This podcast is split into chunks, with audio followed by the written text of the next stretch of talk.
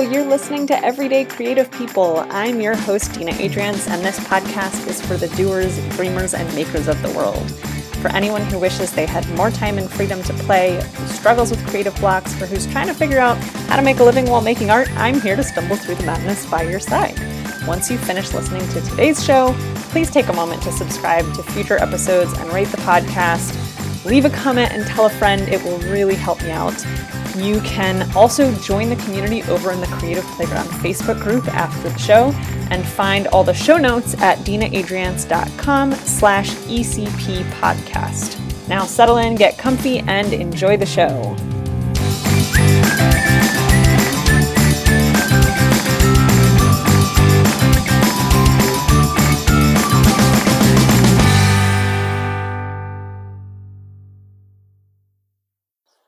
Welcome to another episode of Everyday Creative People. Uh, I am here today with my guest, Majella Mark, who is a native born Connecticut resident uh, to immigrant parents who came to the US as artists from the Caribbean island of Grenada. Majella graduated from UConn with a degree in media and society studies, focusing her individual major on the influence media has on cultures and vice versa. She also earned an MBA degree because she's super accomplished like that in international business, um, studying abroad in London at the European Business School of London. Majella is now an analytics professional in New York City, creating performance analysis and strategic planning for major television networks such as Spike TV, NBC, and ESPN for the tech company TiVo. And she's been doing all kinds of really cool stuff outside of her work as well. Uh, so Majella runs a blog about spirituality and her journey in the Baha'i faith called Baha'i Millennials. And through that, she's been running a film discussion series called Perception Theater, which encourages the notion of empathy through cinematography. Um, so we'll probably talk a little bit more about that in the conversation as well. So welcome, Majella. Hi. I'm so excited to have you here. Thanks for having me.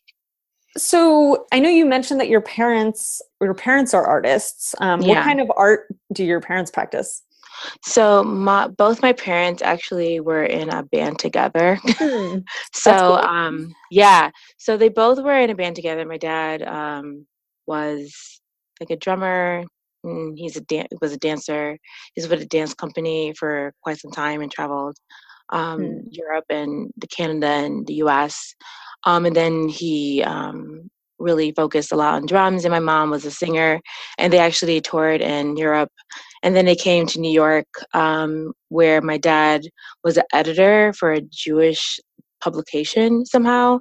Um, and my mom really focused a lot on just really um, doing a lot of her music. And um, I kind of came along, and so they moved to Connecticut and they kind of did their kind of side things where my dad really focused on writing and dance um, at the artist collective um, teaching drums and dance classes and my mom um, still did a lot of her kind of crafts and sculpture and hmm. Um, but unfortunately that turned more of like a hobby.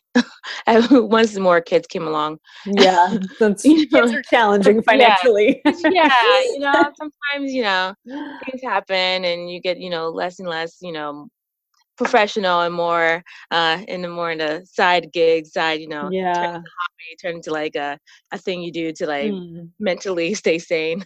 Yeah. Well but it's cool i mean it sounds like your parents between the two of them um, have practiced and been involved with a variety of different art forms themselves.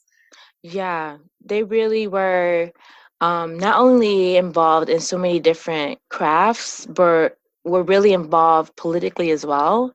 Um, and I don't know how true this is, but my dad was very involved in the movement in Grenada, um, the revolution in Grenada, especially um, after the the the bombing um, uh, that occurred in I believe in 1983.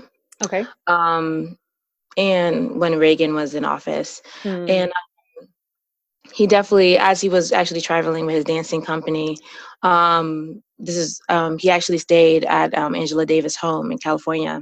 Oh wow. Um, yeah, and was able to really get some guidance from her and um, he was really involved. Um, but I guess, like like I said before, once once children kind of gets involved, you you get you kind of really kind of start really um, focusing or really kind of taking to, taking into consideration risk um, the risk factors um, and yeah. really start really um, really kind of like being more cautious and in this mm. idea of like okay now i have to really think about someone you know other than myself right um, so then their kind of more activism or you know social justice um, you know participation kind of turned more into kind of like a more minor roles um, which um, i'm really grateful for because i to, to really see my parents get involved and and this sense of really rooted in black history month at my school mm. and you know and sewing costumes you mm-hmm. know making like headdresses and you know little dashiki outfits for the you know those students and it was really great to see them get so involved and um mm. and really embrace you know this idea of kind of doing whatever they can um, to really stay within the progression of you know the movement for civil rights um, not only for their own community but for overall the kind of broader sense of everyone. Yeah.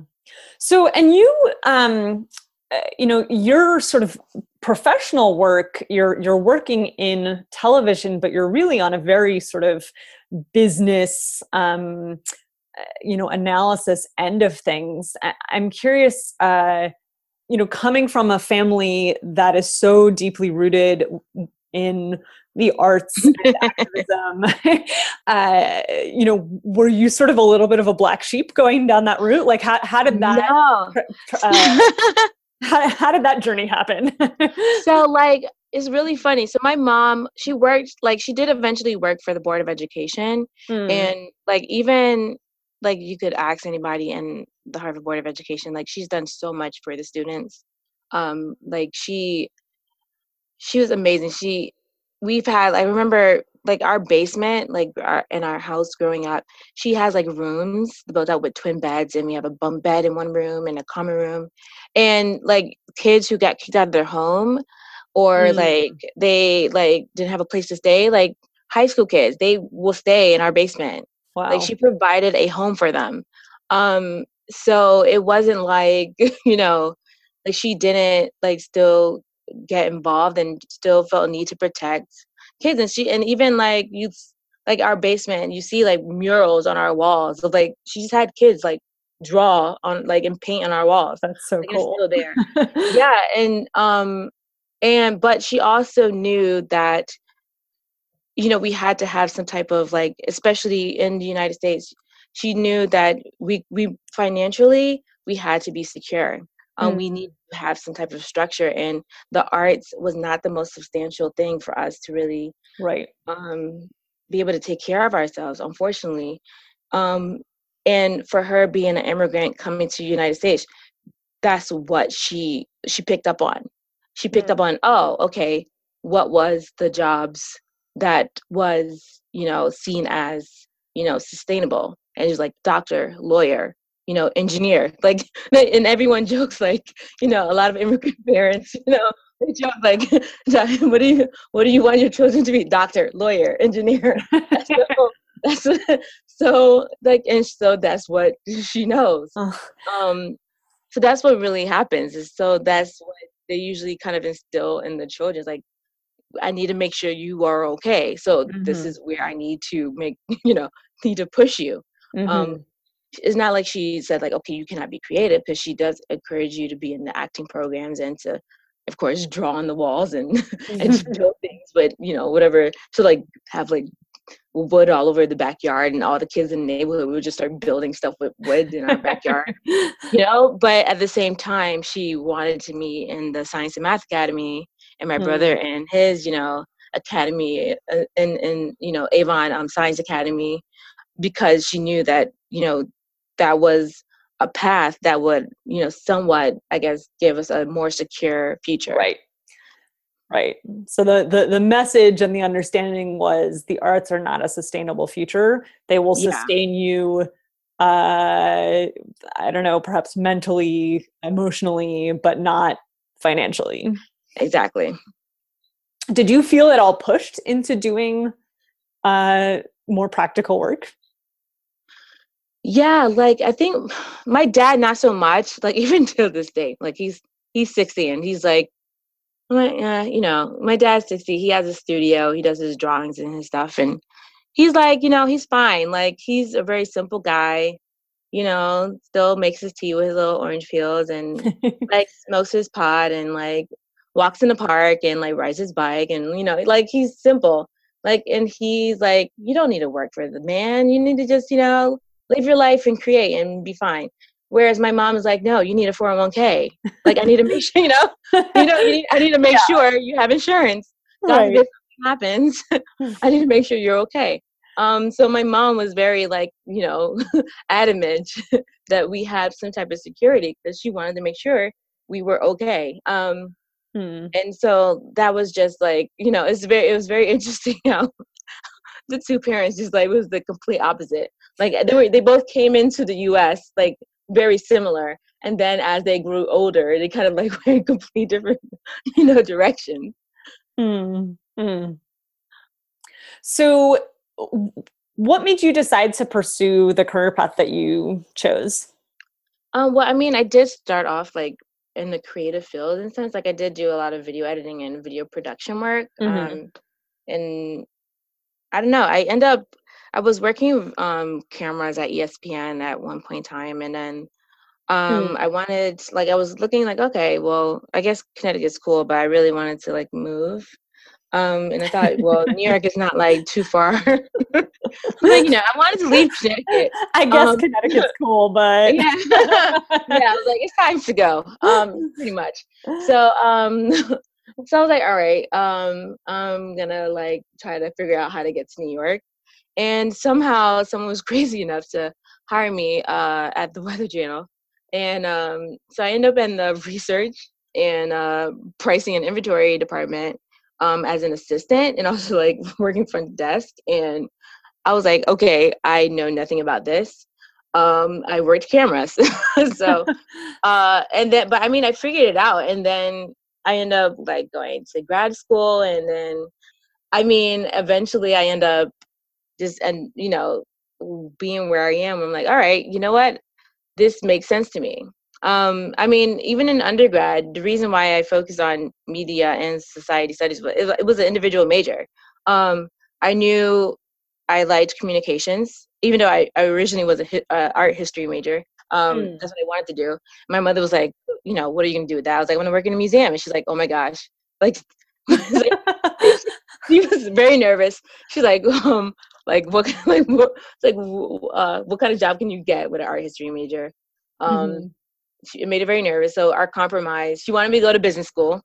Um our compromise was communications and then i ended up just making up my own major anyway because i was really curious about this idea of how does the media um influence culture and society structure and vice versa. Um, but there wasn't really a major specifically um, for that. Um, so I really had to create my own curriculum um, where like kind of putting communication classes and sociology classes mm. and anthropology classes together and really like going in front of board and I had like a nervous breakdown like in front of them like this long table. And then someone gave me like a Jolly Rancher I remember that. And like told me like calm down. I was in a version of like anxiety attack. And then like finally as I'm like sucking on the like Jolly Rancher like I explained like what my major was and they were like, all right, though, that makes sense. I'm like, all right, hmm. cool. Like, can I do my major? Like, yeah, you can do the major. I'm like, all right. That's what I'm doing. so you I basically, so you combined communications with sociology and anthropology to create yeah. your own sort of thing. Yeah, pretty cool. much. Yeah, and so and that's pretty much what I'm doing today is just this idea of how do like a show like influence, you know, our day-to-day life um but more specifically in the advertising sense um like uh, you know you, you see a whole bunch of billboards i mean especially living in new york city you see billboards all over the place like you know if you go into times square you're constantly influenced by just all these flashing lights and it's like okay like are these flashing lights is it going to convince you to watch a film is it going to convince you mm. to look at one show versus another it probably could probably not you know the social media is if you see it enough times on you know instagram? Is it going to convince you? Um you know when you see like certain like you know if you see a certain show and you see females being empowered you know does that you know encourage you to be empowered? Or mm. if you see you know how do you convince women to watch a show? Um is it going to be showing women um you know showcasing women you know who are you know experiencing domestic violence or is it showing women empowered? You know and how how do you convince you know networks that oh you know if you show women empowered then you will get you know the actual eyes to actually watch the show versus you know just sexualizing them or objectifying them. You know maybe you're not going to get women to watch that you know? Mm-hmm. Throwing like a guy with six pack is not actually going to get someone to watch the show no. Maybe you should actually show some like really mm. positive you know content and so, you actually get women to watch the show.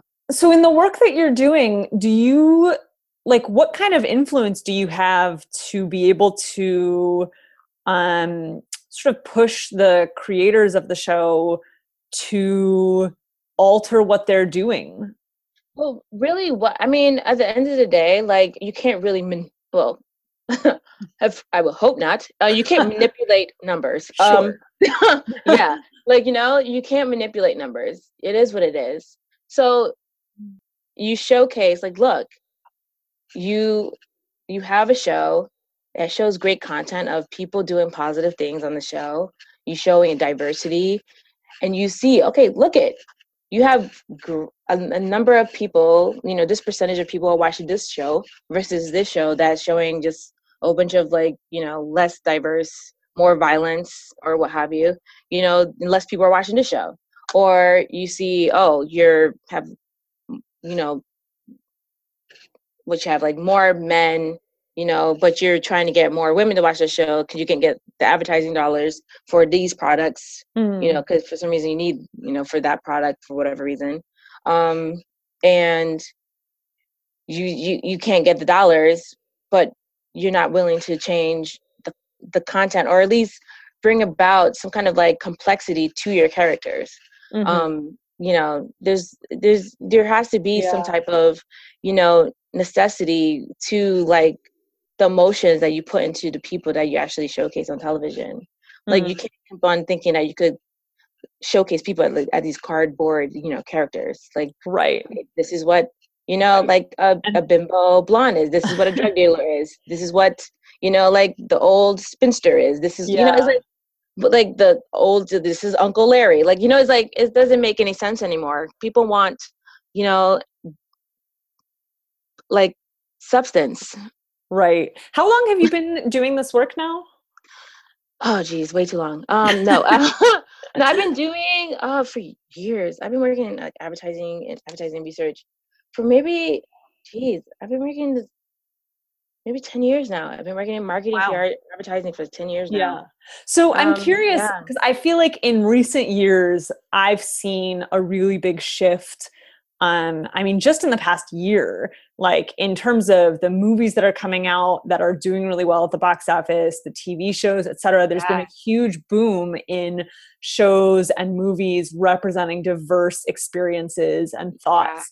Yeah. Um, and I'm curious, um, what that has looked like from a data perspective um, in terms of like uh, it's, it's, you know, yeah, like how, how, does that work from your end of things people are demanding it mm. and, you, and, and and you know and, and and more so because people are now no longer waiting for big corporate mm. networks to give them the money to create the content right that's great you're no longer worried about needing the budget to create content. You could just go like, you know what?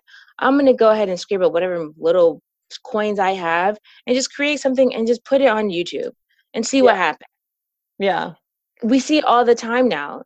So now when you want like the, you know, the quirky, weird, you know, trans, half Asian, half black man who likes wearing stripes and polka dots, who has blue hair and rides a bicycle that's green, who works as a superhero office. You know, I don't know something. You know, weird. You know, like you know, you know, you could you create. You can find your audience. You can find your audience. It's very you, your audience is like is very niche now. Mm. Like you mm. could create. You have a home for everybody. Yeah. Everyone has their their group. Everyone has their community now. You don't have to wait for any network to go ahead and say, okay, yes or no to the yeah. story you want to tell now. And that's awesome. Yeah. So now is is now you have like those big major, you know, you know, movie studios and those networks saying like, oh crap, like how do we miss out on this? You know, it, and it's great. It's awesome because now you have like people they're, they're constantly missing out they're constantly missing out they're constantly like like five steps behind mm-hmm. and they're feeling uncool mm-hmm. so now mm-hmm. they're trying to hire all these people right so now they finally figure it out oh well i guess we have to hire all these these cool yeah. these cool like diverse people you know these all these cool these these millennials and these like gen z's right that want that wants to wear like all these like sustainable clothing and recycle things, right? Mm-hmm. you know, that wants to actually like ride their bikes to work. like all these, you know, all these like you know, and they want to bring they want to bring their their lunch to want to bring their lunch to work in these sustainable containers, right? you know, they, they you know, it's like they have no choice but to hire us, right? and then, and yeah, know, I love have no that. choice now. That's awesome. No okay, so Majella, I one of the things that I like to ask my guests um, in advance of the show is, you know, what are some titles that you would give yourself to kind of describe who you are and what you do? And I love the responses that you gave to me, which I'm just going to share right now. Uh-huh. You said you are a data storyteller, social justice creative, and a womanist. And I would love to hear from you. What do those three things mean to you? Why did so, you use those titles? Mm. So um, I said data storyteller because my boss Cheryl Cooper, she's like this awesome woman who hired me. like she took a like she took a chance on me because like I was working in like I was working in um like I worked like for like two years like yeah I had like a two year stint before I got here at TiVo um um working in finance and she like hired me because I guess she thought I was like weird and like smart enough to work here. like, and she was like, "Yeah, like you have like." I guess she thought I was weird and smart enough to work here. yeah, she's like, she's like, you have all these weird skill sets. Like, it's like, yeah, I need. Um, yeah, and she's like, and she's like, yeah, she's like, you seem to be all into this women's march and all this other stuff. Yeah, you work for me. Um, so yeah, so she's like, yeah, you're a data storyteller. You have to just put that in your head. You're a data storyteller. Mm-hmm. I'm like, hmm. yeah. So I'm gonna work with that. She's like, that's what it is. I'm I use numbers to tell a story. I use mm-hmm. numbers to let my client, I guess I'll say, um, let them know what is it that people want, right? Mm-hmm. Let them know exactly what people at home who are watching TV want to watch, right? Okay. And it's a story, right? That's the mm-hmm. story I'm trying to tell them. Um, yeah. As far as a social justice creative, um, the reason why I say that is because really a lot of the creative stuff I do is focus on that. Um, when I do perception theater, is is I focus primarily on films that I showcase to the public that is discussion based on issues on race, on sexism, on classism, on whatever social justice issues. Mm-hmm. Um, and we have discussions about it. Um, like the most recent, like event I had was for International Women's Day, where we had an kind of like a, a pussycat or pussy plate painting party, mm-hmm. where we actually, and it was inspired by Judy Chicago's um, dinner table, uh, dinner party piece from 1974. Um, and yeah, like, and that was based off of let's discuss gender equality and paints and plates, based off mm-hmm. of the female, you know, vulva you know and and and it was very interesting to see how even the men were so engaged. And it was not even like this idea of like oh look at i'm painting no and they, they were just they they talked about like how their struggle with you know being able to extra, express their mm. sensitivity Mm. And they, how this idea of, you know, constantly having to be macho and how nice it felt to have soothing music and candles and the smell of lavender and just painting and sipping tea and how like they don't usually have opportunities to do that. Mm. And I'm like, I'm great to create that type of environment for you. Yeah. And as far as womanist, like, I mean, I call myself a womanist still, and even though like is even though we're getting we're we are progressing, but I call myself a womanist based off of this notion of Alice Walker, mm-hmm. um, who created the word womanism in like '83, and is pretty much the the term for Black feminists. And I know she had like I remember her amazing quote, like it was just the most amazing thing. I think she like how did she what did she say? I think it was like a womanist is like a womanist is to feminist as purple it is to lavender. And Alice Walker, mind you, is mm. like she's the one who created the color purple. Right. Yeah, she wrote that. So it's like it's this idea of I know that we are moving forward to intersectional, like intersectionality, right? Right, but we're not there yet. we're not there yet, right? Yeah.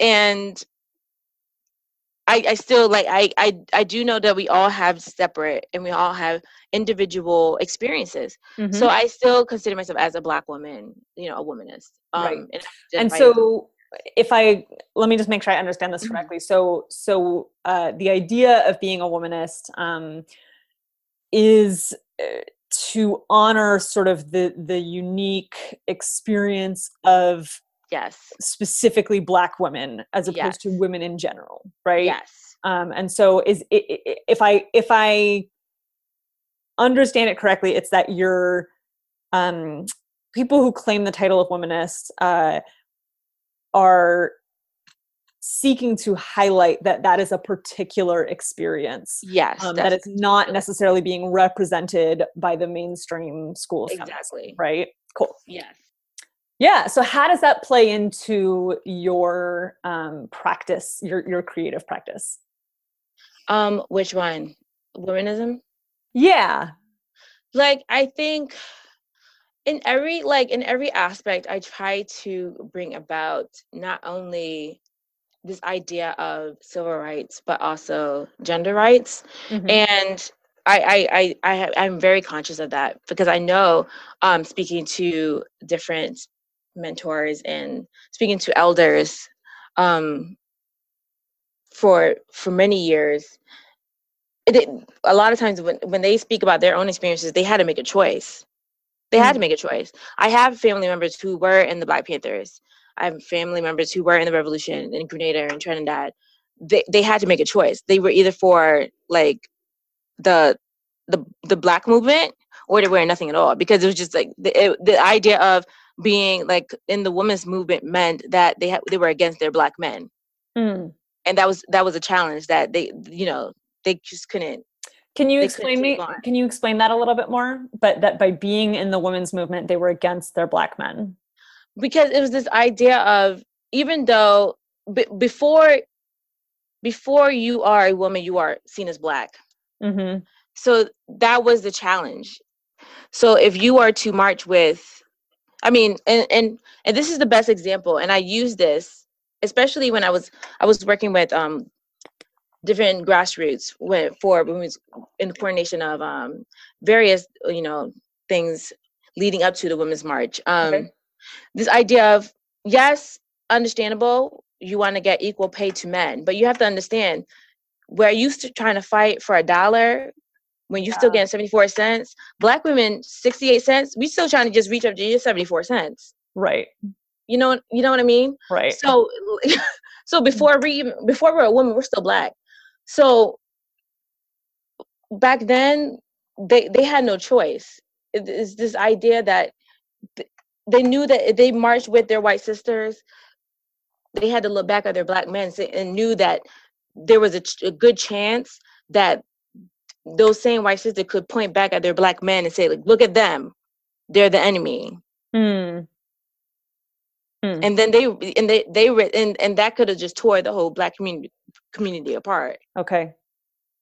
Mm. So so nowadays, being in 2018, I'm very conscious, and many Black women are very conscious that yes, we identify as either Black feminists.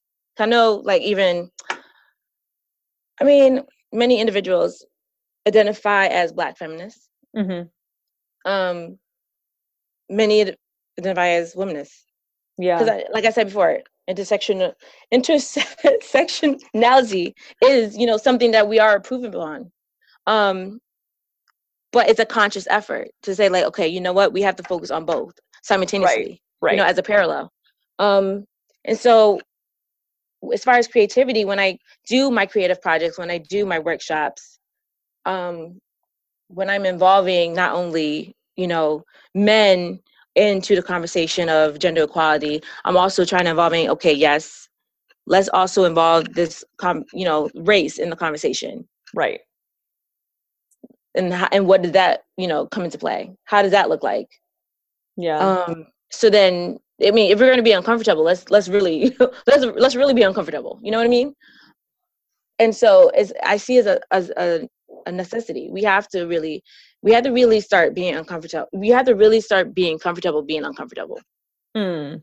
Mm. we have to really start doing that. Um yeah. it's necessary. We definitely do. Yeah. Cool. So thank you so much for for diving into that. I think that uh, that's a it's a really important topic and we uh, i don't always get the the opportunity to dive into a little bit more of the social justice aspect of things in this podcast. So I, I love it. I love having the opportunity to do that.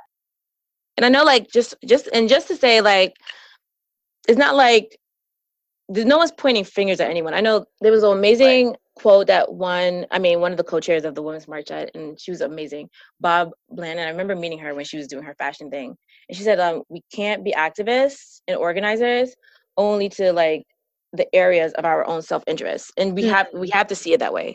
Right. Like, if if it's just your problem, like you is this that defeated purpose. Like the oneness of humanity is something that we really have to instill, not only in our minds, in our hearts, mm. is in our souls, is embedded in our souls yeah like we have to really understand the absolute connectiveness mm-hmm. of all of us mm. i love that thank you so so can you um before we wrap up is there any sort of last things that you want to share in terms of um, what you've been doing with Baha'i millennials um, with uh, perception theater with other creative projects that you've been doing so um so with Perception Theater, I've been just continually, I've been just continuously um, doing monthly um, films, mm-hmm. and usually I do them at the end of the month on Wednesdays. And, and that's in New York. Uh, that's in New York at the Baha'i Center. To, yeah, wants to come. Yeah, and it's just open to the public. So once a month on a Wednesday, mm-hmm. usually the last Wednesday of the month, and if people want to, if people want to know what's happening yeah. or what's coming up, where do they usually, get that information? Um, so on usually I get that. Usually I post it up on my Instagram on Baha'i Millennials. Mm-hmm. Um, also on um Facebook um on um, Perception Theater on Facebook, okay. and also the blog. Like I really just post like my journey. Like we just like literally on our fat last day of fast. So um, of course, I'm doing this. I'm doing this interview on the last day of fast. Um, so excuse me, I'm jumbling my words. Um, yeah, you've been fasting for 19 days, yeah. sunrise to sunset. So you're brain yes. foggy. And we're just right in the cusp of the the last hour. Like we're on the home stretch now. Yes. um, and so um, we're doing that, and uh, yeah. So I'm just, just I'm still like just posting my journey. Yeah, really just my experiences. I'm still learning. I've been a Baha'i now for like three years, three, four years. Mm-hmm. I cannot call myself a new Baha'i. Uh, I've been told that now. I was like, you're not a new Baha'i. Um, yeah, maybe even. But it's a lifelong journey. yeah, and it's a lifelong journey. Then I'm still learning so many new things. Like, yeah. I get shocked like when I learn anything. Like, what? Like, you know, it's just, and I just like write about it, like, look at this new cool thing I learned. like, you know. Um, That's awesome. And then it's like and i do a lot of like i know 50 50 days coming up which is um with tiffany shlain she's a filmmaker and um she 50, 50 like yeah so it's 50 50 day is this like day is on april 26th where like it's going to be at the baha'i center and it's focused on gender equality again. Um, and it really is just this nice chill day. It's going to be open mic and it's just like we're gonna have like some poetry and just like have a discussion about gender equality show like the film um like again have some food so both men women everything in between is invited just have a good old time of just really just discussing the same issues like mm. and again just come with your truth come with your whole self yeah. let's just get into the nitty gritty of our like our issues and really talk yeah. about it we really need to yes. talk about it mm. i love that and i love that you're i love how you're using different uh pieces of art as sort of a jumping off point for that yeah that's and great. I try to. I mean, if and I try not to do like art and like I'm gonna just do this piece by myself and then showcase it. I try to get people involved. Like, let's do like one large piece together, hmm. and just have people like draw on one large canvas together, like can- canvas together, right? Hmm. Or let's just all collectively like make something together on a table, answer some questions, have a discussion in an intimate setting yeah. You're all strangers, but at the end of the, and the end of the night, I hope that at least a couple of you will leave as friends. Yeah. You yes. Know? Building community through art. Yes. right? That's amazing. Um, well, thanks so much, Majella. It's been really great having you on the show. I've enjoyed chatting. Thank you. Yay.